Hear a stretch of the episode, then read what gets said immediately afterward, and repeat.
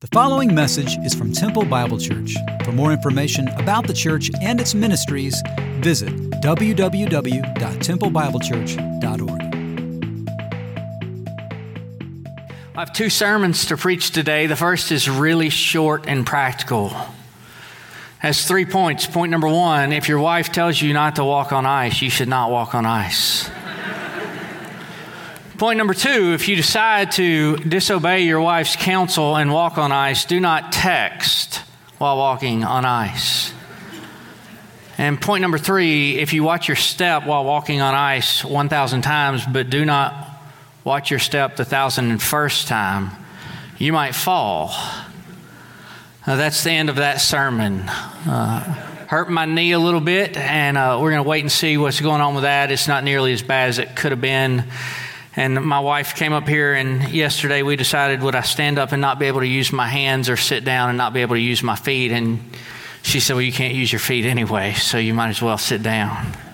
So we're going to look in, in Psalm 46 today. That's out of our series. And I've got to say to you, um, I don't love doing that. I, I really like us teaching through text and teaching through books of the Bible and was talking with uh, with Danny, our executive pastor, Friday, and had been praying about that and thinking about this psalm that we actually looked at this last summer when we were all gathering online. And by the way, thank you for those of you who've gathered with us online.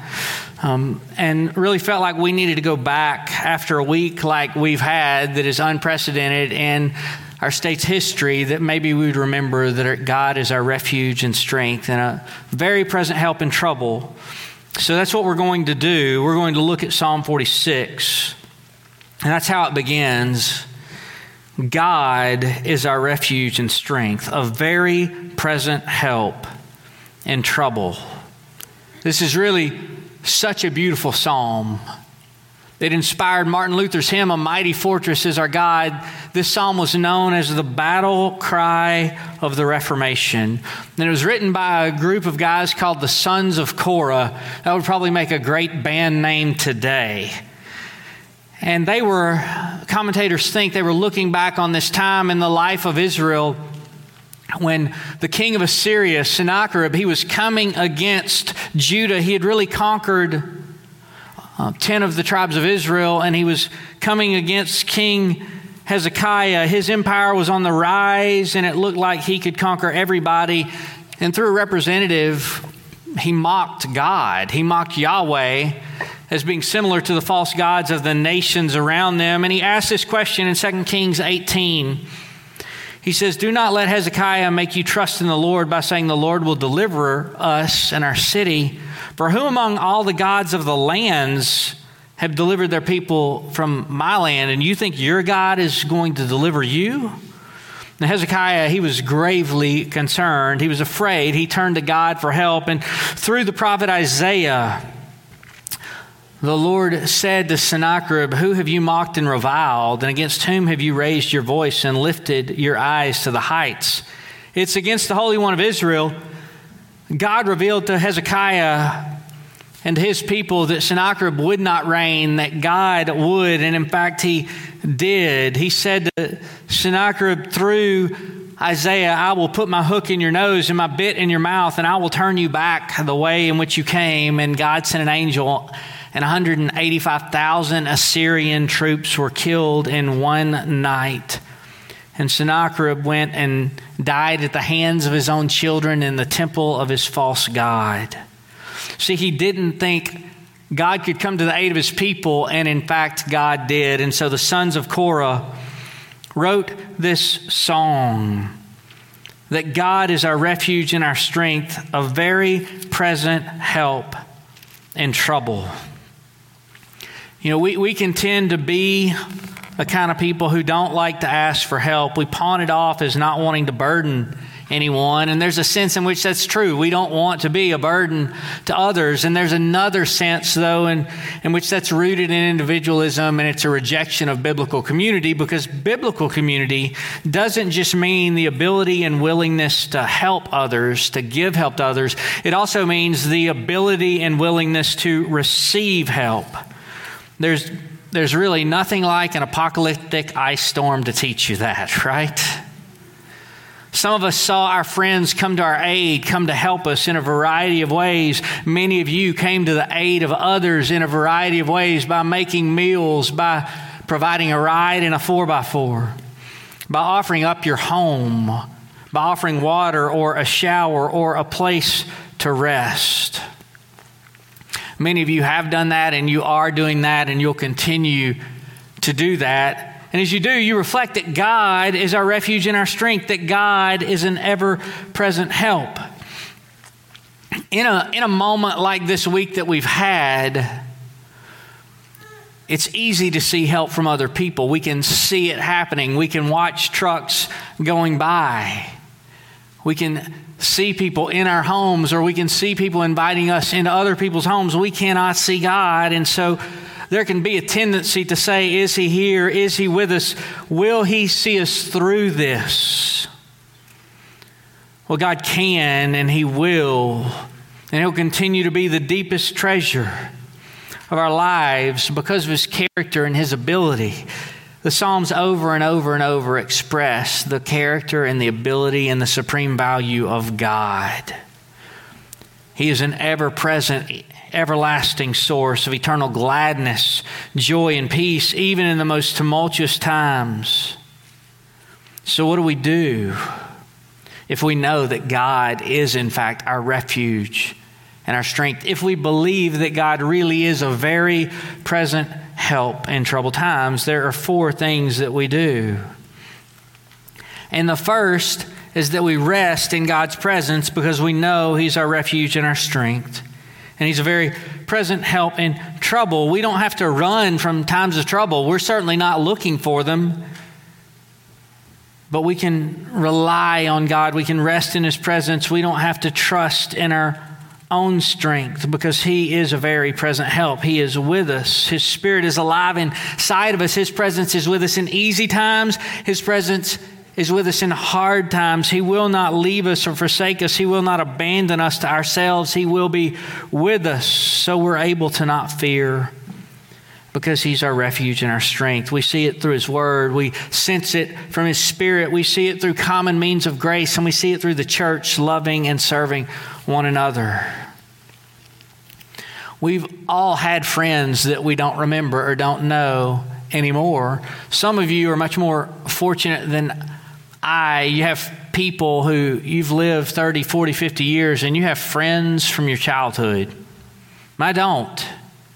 I've got a couple of people from college I, I keep up with pretty regularly, some guys from seminary as well. But of my high school friends, there are maybe two or three that I might speak to on social media two or three times a year. Friendships like that can be fading. That is not who God is or how God is to his people. He is with us. His friendship to us, his intimacy with us, his care for us as a shepherd, a father, a king, and a friend, they will never go away. He is a very present help. Well, how, how bad can things get and, and we still not fear? Can our hero die? and we still not fear? Can we go through a global pandemic and we still not fear? Can we go through an ice storm like our state has never, ever seen? Well, as we rest in God's presence, the psalmist has an answer. He says, Therefore, we will not fear, though the earth gives way. Though the mountains be moved into the heart of the sea, though its waters roar and foam, though the mountains tremble at its swelling. Though the earth gives way, though the mountains be cast into the heart of the sea, though its waters roar and foam, the mountains tremble at its swelling, though ice freezes our state, shuts down our power, busts our pipes, and makes our roads impassable. See, we trust the Lord in the literal cataclysmic ice storms of life because when the figurative cataclysmic ice storms of life come, God will be with us still. He will warm our hearts to this truth. Even and especially in those moments, God will melt the ice. But we've got to look to Him both when the earth gives way and when the earth isn't giving way because He's our refuge and strength on the best of our days. See, there's an idea in the Western world and there's an idea in Western Christianity that is intrinsically self absorbed and it is incredibly gospel lacking. And it's this idea that we're enough, that we have enough, and that we will be enough in and of ourselves. Our bank accounts are full. Our shelves are full. Our grocery stores are full. Our roads are smooth. The sun is bright. And we begin to think in our gifts and abilities that can be enough, or we'll just say the right words and manifest what we want, and it will be enough. We'll do better. We'll muster up something. We'll will our way to happiness in hard times. I mean, it's just wrong. It's dead wrong. It can't ultimately be accomplished and it won't lead us to Jesus. We did see a lot of people helping one another this week, but there were moments where we wanted to help and we couldn't. We couldn't get out of our houses. You, you can think you're doing really, really well and you're great brown cowboy boots and you're just walking along through the snow of life, and a little sheet of ice will fling you into the air and remind you you need help. You can't do what you think you're able to do. I knew that even before my wife told me. See, we're, we're not enough, but God is. God is. And this is the God who will make us glad. The gospel has never primarily been about us making our way to God or what we can do for God. It's never been about our idea or our reputation. It was God's idea. It's about His reputation. It's about what He has done in and through us, through Jesus Christ, and what He will do. Creation's groaning, waiting for the day. We can look at this week and go, why in the world? Did this happen? And we don't have all the answers for it, but we do have some. And the answer is that because of the sin of our father Adam and our mother Eve, because of their great fall, there's only been one fall that could come close to theirs in the history of the world. It was mine this Wednesday. because of their great fall, the whole world is broken, and the profound effects of sin Make all creation groan and wait for the redemption of our bodies, the revealing of the sons of God that will come through Jesus Christ. Even creation will be set right. While we wait, we can know this that the world is broken and God is sovereign and God is holy and God is good. And while this moment is bad, while the waters roar and foam, God will turn this for the good of those who love Him, who are called according to His purpose. Everything good comes from Him anyway. We're reminded this week this is not our best life. This will not be our best life. We will live this life and hope to reflect the life that is coming, but in the new heavens and new earth, we will have our best life when the resurrection of God's people that we'll be moving toward when we get back into 1 Corinthians next week. That will be our best life, and it will be our best life forever. So we rest in God, even in the storms of life. But we don't just rest in His presence, we receive His promises. Verse 4 There is a river whose streams make glad the city of God. The holy habitation of the Most High, God is in the midst of her. She shall not be moved. God will help her when morning dawns. He will make you glad. That's the city of God. It's Jerusalem. If you got your Bibles or your apps, turn to Ezekiel chapter 47. There is a river whose streams make glad the city of God. That would have been Jerusalem. She will not be moved. He's in the midst of her. And her holy habitation, that's the temple in Jerusalem. What is this river that makes glad the city of God?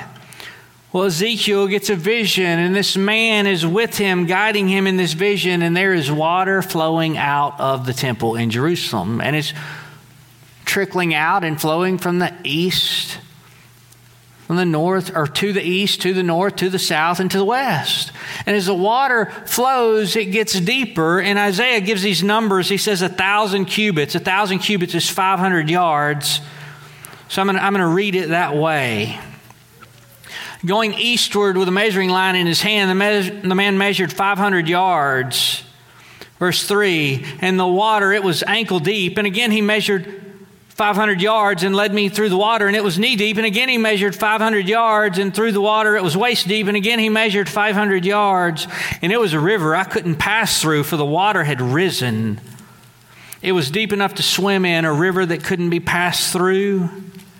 And he said to me, Son of man, have you seen this? And listen to what Ezekiel says about the river.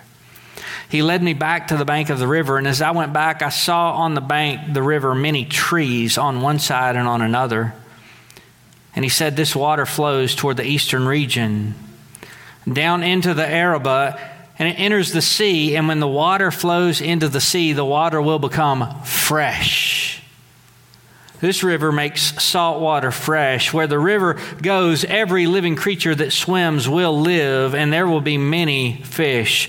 For this water goes there, that the waters of the sea may become fresh, so everything will live wherever the river goes. Fishermen will stand beside the sea from Engedi to Eneglaim. It will be a place for the spreading of nets. The fish will be of very many kinds, like the fish of the great sea. He goes on to say, and on its banks on both sides of the river, there will grow all kinds of trees for food. Their leaves will not wither, nor their fruit fail, but they will bear fresh fruit every month because the water for them flows from the sanctuary, the place where God dwells. Their fruit will be for food, and their leaves will be for healing. Well, what is this river that is flowing out of the temple where the presence of God dwells? That was the temple that became the Spirit. Jesus in John 7 37 and 38, on the last and greatest day of this feast, Jesus is there. They're dumping out water pots and they're saying these verses from Isaiah We will drink water from the wells of salvation. And Jesus stands up and in a loud voice he cries, If any man's thirsty, let him come to me and drink. And out of his innermost being will flow rivers of living water. See, what was the temple? Became the spirit that Jesus was speaking of, and that spirit flows out of the church. The church, the place where Jesus dwells, is where this river of life flows from. The Spirit to the nations for food and for healing. There is a river whose streams make glad the city of God. That's what the psalmist tells us the holy habitation of the Most High.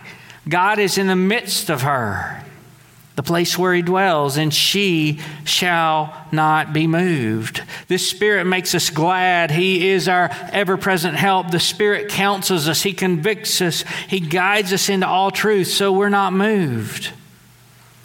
Though the earth gives way, though the mountains be moved in the heart of the sea, though the earth melts or freezes, we will not fear because God is with us. We're not moved. We keep about our business. I saw that in so many ways this week. One of the ways that I saw it is is a guy named Scott who was coming to help run our warming center.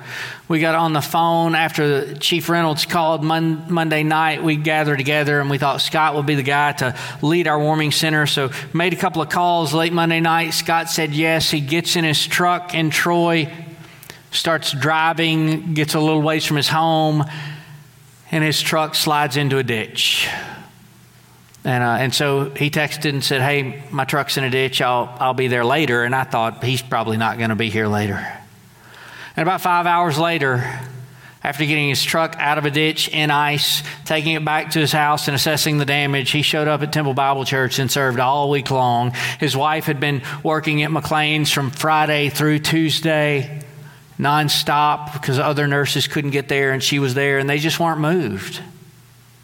They just weren't moved. They were there reflecting refuge, help, and strength because God was in their midst. We receive His promises, we trust Him, and we believe that He will make us glad.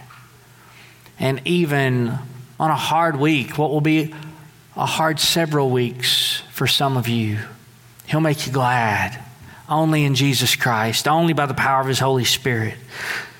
So we rest in His presence, we receive His promises, and then we recognize and rely on His power. Verse 6 The nations rage, the kingdom totter. He utters his voice, and the earth melts. The Lord of hosts is with us. The God of Jacob is our fortress. Come, behold the works of the Lord, how he has brought desolations on the earth. He makes war cease to the end of the earth. He breaks the bow and shatters the spear. He burns the chariot with fire. He is powerful. He's sovereign. He breaks the cedars of Lebanon. The scripture tells us. Now, I've read that, that truth about God's power breaking the cedars of Lebanon over and over and over. And I thought that's kind of impressive, but I was thinking cedars like we have in Texas. And, and then I went to Lebanon and I saw these 3,000 year old trees with a diameter of 16 feet, a circumference of 48 feet.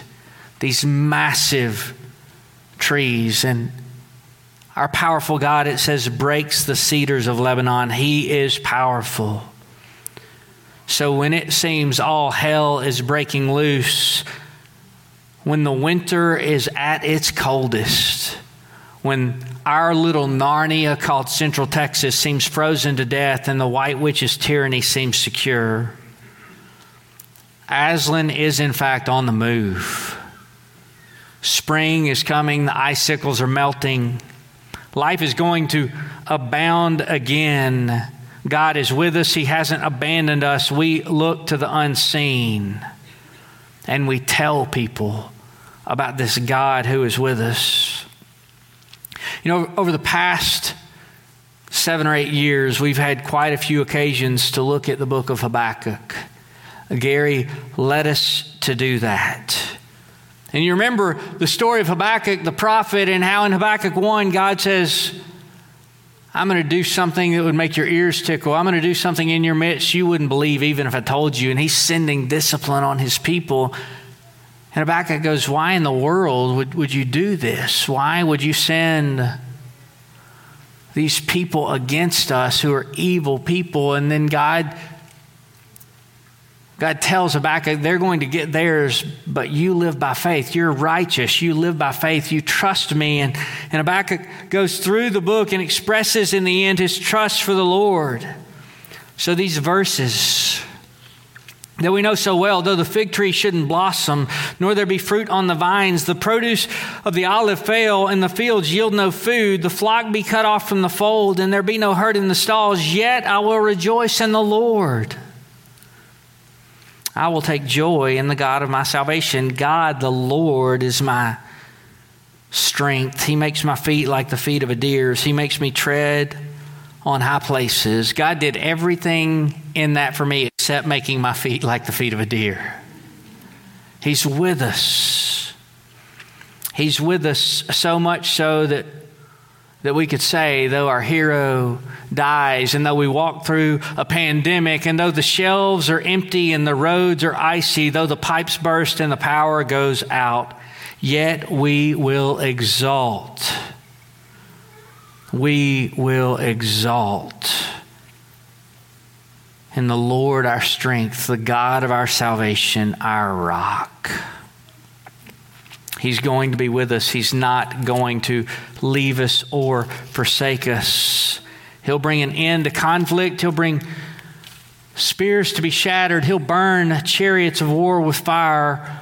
What the psalmist is telling us is that God is going to bring us lasting peace through Jesus Christ. Israel was looking at the chaos around them through war and they got into unholy alliances, but when they looked to God, they were distinctly His. Some trust in their power, their own devices, some trust in bows and spears and chariots and horses, but we trust in the name of the Lord our God. And when we turn to God in a time of need, we reflect His image to the world. That's what we were intended to do. We mirror his image. It's what we were created to do. I saw so many people doing that at our warming center at church, in their own homes, welcoming others in, getting people out of their homes when they couldn't get out, when their roads were too icy to drive on. I saw cooks and cops do it. I saw nurses and doctors do it. I saw teachers and money managers do it. I saw realtors and mortgage brokers do it. I saw coaches and caretakers do it relying on God's power and reflecting God's goodness, and we are going to need to be those people in the coming weeks as well. It'll only happen if we rest in God's presence and if we receive His promises, if we rely on His power. Then we, God's people, can keep running in His purposes. But before we run, we've, we've got to be still, and there are a couple of things we've got to know. Verse 10 of Psalm 46 Be still and know that I'm God. In the midst of chaos, when you want to be busy, be still. Israel would have been anxious, they would have been fearful, they would have been afraid as exile was coming. And he says, Be still. Now, normally it's really hard to do that. This week, it was pretty easy to be still. It's gotten really easy for me, as a matter of fact. Whether or not people know that He is God, at least we will. And so this week, there were moments where we were very much helped by being still. We slowed down, whether we wanted to or not. We quieted down. We laid down our arms. You know, in a year that has had so much division, so much loud division, so much unapologetic, unapologetic division, so much lack of gentleness. This week, I don't think anybody pulling their four by four up to help someone go to another house, I don't think anyone said, What? Hold on, how did, how did you vote first? I don't think anyone welcoming their neighbor in, taking water to people who were without, cooking a meal for someone who couldn't cook. Hold, hold on, what, what, what party are you and what do you think about this issue and what do you think about this issue? It's a shame it took the worst of times, but in the worst of times, by and large, we actually laid down our arms. We got still and then in moments like these, we bow down, we humble ourselves because there was plenty to learn about God and plenty to learn about ourselves this week. And there will be plenty to learn about God and plenty to learn about ourselves as the people of God in the coming weeks. So we be still and know. And there are two things we know. Number one, we know that He is God, that the other things we hope in to give us salvation and satisfaction and security, those things fail us, but God he doesn't. He's God, He's personally present, and that is the antidote to our pain, to our sin, to our difficulty. It's not in changed circumstances, though we pray for changed circumstances, but it's in the presence of God inside us, our refuge, our strength, our very present help. And, and hear me, some of the trouble we face, a lot of the trouble we face is out there. And he came to be a very present help when we face trouble out there, but some of the trouble we face is in here. And God comes to be a very present help, even for the trouble we face in here. God's people have always faced trouble in here when, when you think about our people, right? Noah built the ark, and Noah got drunk. Abraham had faith, and Abraham gave his wife to other men. Jacob was a father of the 12 tribes of Israel, and Jacob lied to steal his brother's birthright. David, the man after God's own heart, took Bathsheba for himself. Rahab was a protector of the spies, and Rahab was a prostitute. And that's just Jesus' genealogy, right? Then you think about that Samaritan woman or the story of the prodigal son or the tax collectors and pagans that Jesus came to help. And people said he's a drunken or a glutton and a drunkard. because he hangs out with these people. He's a very present help no matter where you are in life, whether it's a literal ice storm or a figurative storm of sin that has you paralyzed by fear. Jesus is here and he's willing to help. He rose from the dead. He comes to us. It's not us going to him, it's him coming to us even before we ever thought of turning to Him for refuge. He came to us. That's the way it's always been. When Adam and Eve were hiding in their sin and their nakedness, God came down. And so did His Son, and He died and rose from the dead to show that He can, in fact, be a refuge and strength and very present help for all who call on the name of the Lord. So, we still ourselves and we know that He is God. And then we know that He has purposes. God is not God for your purposes or for my purposes. He is God for His purposes. He's not a God who promises whatever we make up for Him to promise, right? Christi- Christianity, it's historical before it's personal. And what makes God beautiful is that He keeps His promises and He accomplishes His purposes.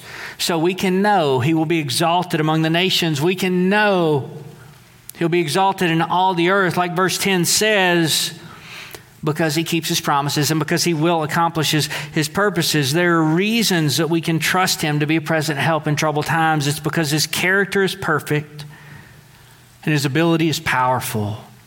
He's going to accomplish his purposes. He will do so through his people. He will keep the church because it's through the church that he will accomplish his purposes. If, if our hero dies, will he keep the church? Yeah, he is going to keep the church. If we walk through a global pandemic and a divisive year, will he keep the church? Yeah, he's going to keep the church if all Texas freezes over? Will he keep the church then? Yeah, he, he's going to keep the church. And through his people, he will accomplish his purposes. In the coming weeks, we have great opportunity to be about those purposes in soup kitchens and places that are providing food for those who don't have it, and us welcoming friends who, as they're getting power back, maybe working on their house and don't have time to cook, and we can bring them in for a meal or bring a meal to them. And as we do this, we get to tell them about our great God and Savior, Jesus Christ. You might hear that and you go, you know, when people are hurting, is, is that time just to help or is that time to talk about Jesus? And it's time to do both. People need to know and hear the love of Christ, especially when life is broken, especially when they're hurting. The, the first the first six and a half years I was a believer, I missed so many opportunities to love people well and point them to Christ. Hear me, I miss those opportunities still, but that first six and a half years, it was just so much wrapped up about me. God changed that. He awakened me to that. He showed me my sandcastles and He washed them away. They began to melt like icicles on a warm day. And he began building in me, and I believe now he's building in us this solid foundation built on the person and the purposes of Jesus Christ. God's going to be exalted in the nations through his church. So Psalm 46 ends by saying, The Lord of hosts is with us, the God of Jacob is our fortress. He's with us. Laura and I uh, have this great opportunity we've had for years and years and years to do premarital counseling for people. We've had these conversations in small groups with college students. And one of our favorite things to talk about is that when we knew when we got married, and we realize all the more today, there are going to be really good days in life and there are going to be really hard days. And there's nobody I'd rather walk through the hard days in life with than Laura Bowers. There's just nobody. There's nobody I would rather walk outside when I'm laying on the ground and go, Are you okay? When I say, Yes, here I told you so from, than Laura Bowers. And she took care of me, nursed my wounds, made sure I'm okay.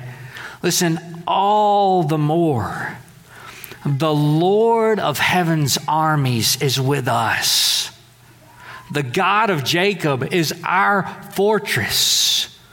Jesus Christ, who rose from the dead, is our refuge and strength and very present help. So we can run in his purposes as his people as we help our community recover from a hard, hard week. Lord, we need your help for that. Your word tells us that if we abide in you, we will bear much fruit, but apart from you, we can do nothing. So we pray you would help us, God.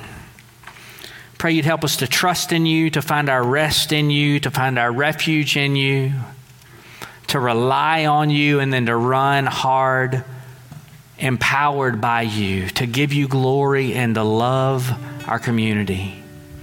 We need you for it, God, and we know that you're working even today and even now. You're our sovereign King, and we're going to confess that to you, Lord. We trust you. So hear our prayer of confession as we sing. In Jesus' name, amen.